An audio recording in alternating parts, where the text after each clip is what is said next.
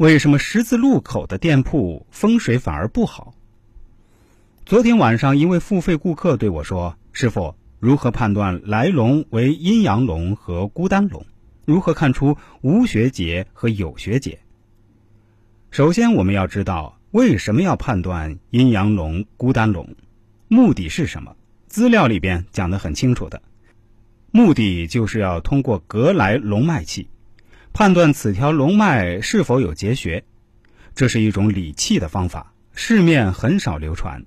也就是我们从父母山入脉处下罗经阁，向少祖山出脉处，看这条龙脉，如果落在罗经中二十四山某一个字的正真时，为单字来龙，为孤阳或孤阴，是没有结穴的；如果是尖针偏真时，为阴阳龙，必有血解。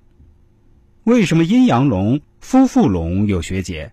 这个理气之法是有根据的，在风水古籍《血心赋》中云：“孤阳不生，独阴不长，此地理与人理乃同一理。我们藏龙穴无非是要承纳到地中的生气。何谓生气？简单的说，就是阴阳相交之气。就像我们人类正常的，必是一阴一阳、一男一女的夫妇才能生育出孩子来。”人类才得以繁衍生息，子孙后代生生不息。我们找龙穴，其实是为了找这能令人生生不息的龙脉生气。藏经中开篇：“藏者，藏也，成生气也。”已经道出了风水的本质核心。生气，整理的生气，不是一个人很生气的意思啊，而是生机勃勃的、生机盎然的意思。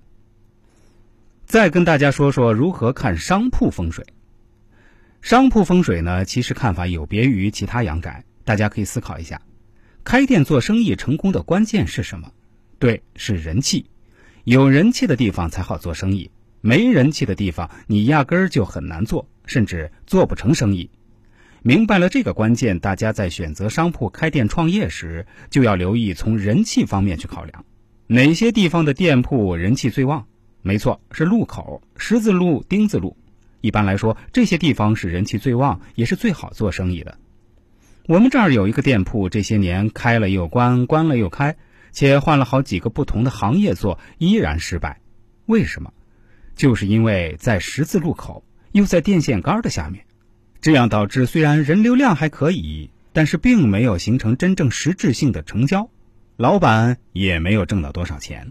更可悲的是，如果他说自己没有挣到钱，别人一般还不会相信的。因为你的商铺地理位置挺好的呀，每天人来人往的。你若跟别人唱穷，别人会认为你在装逼。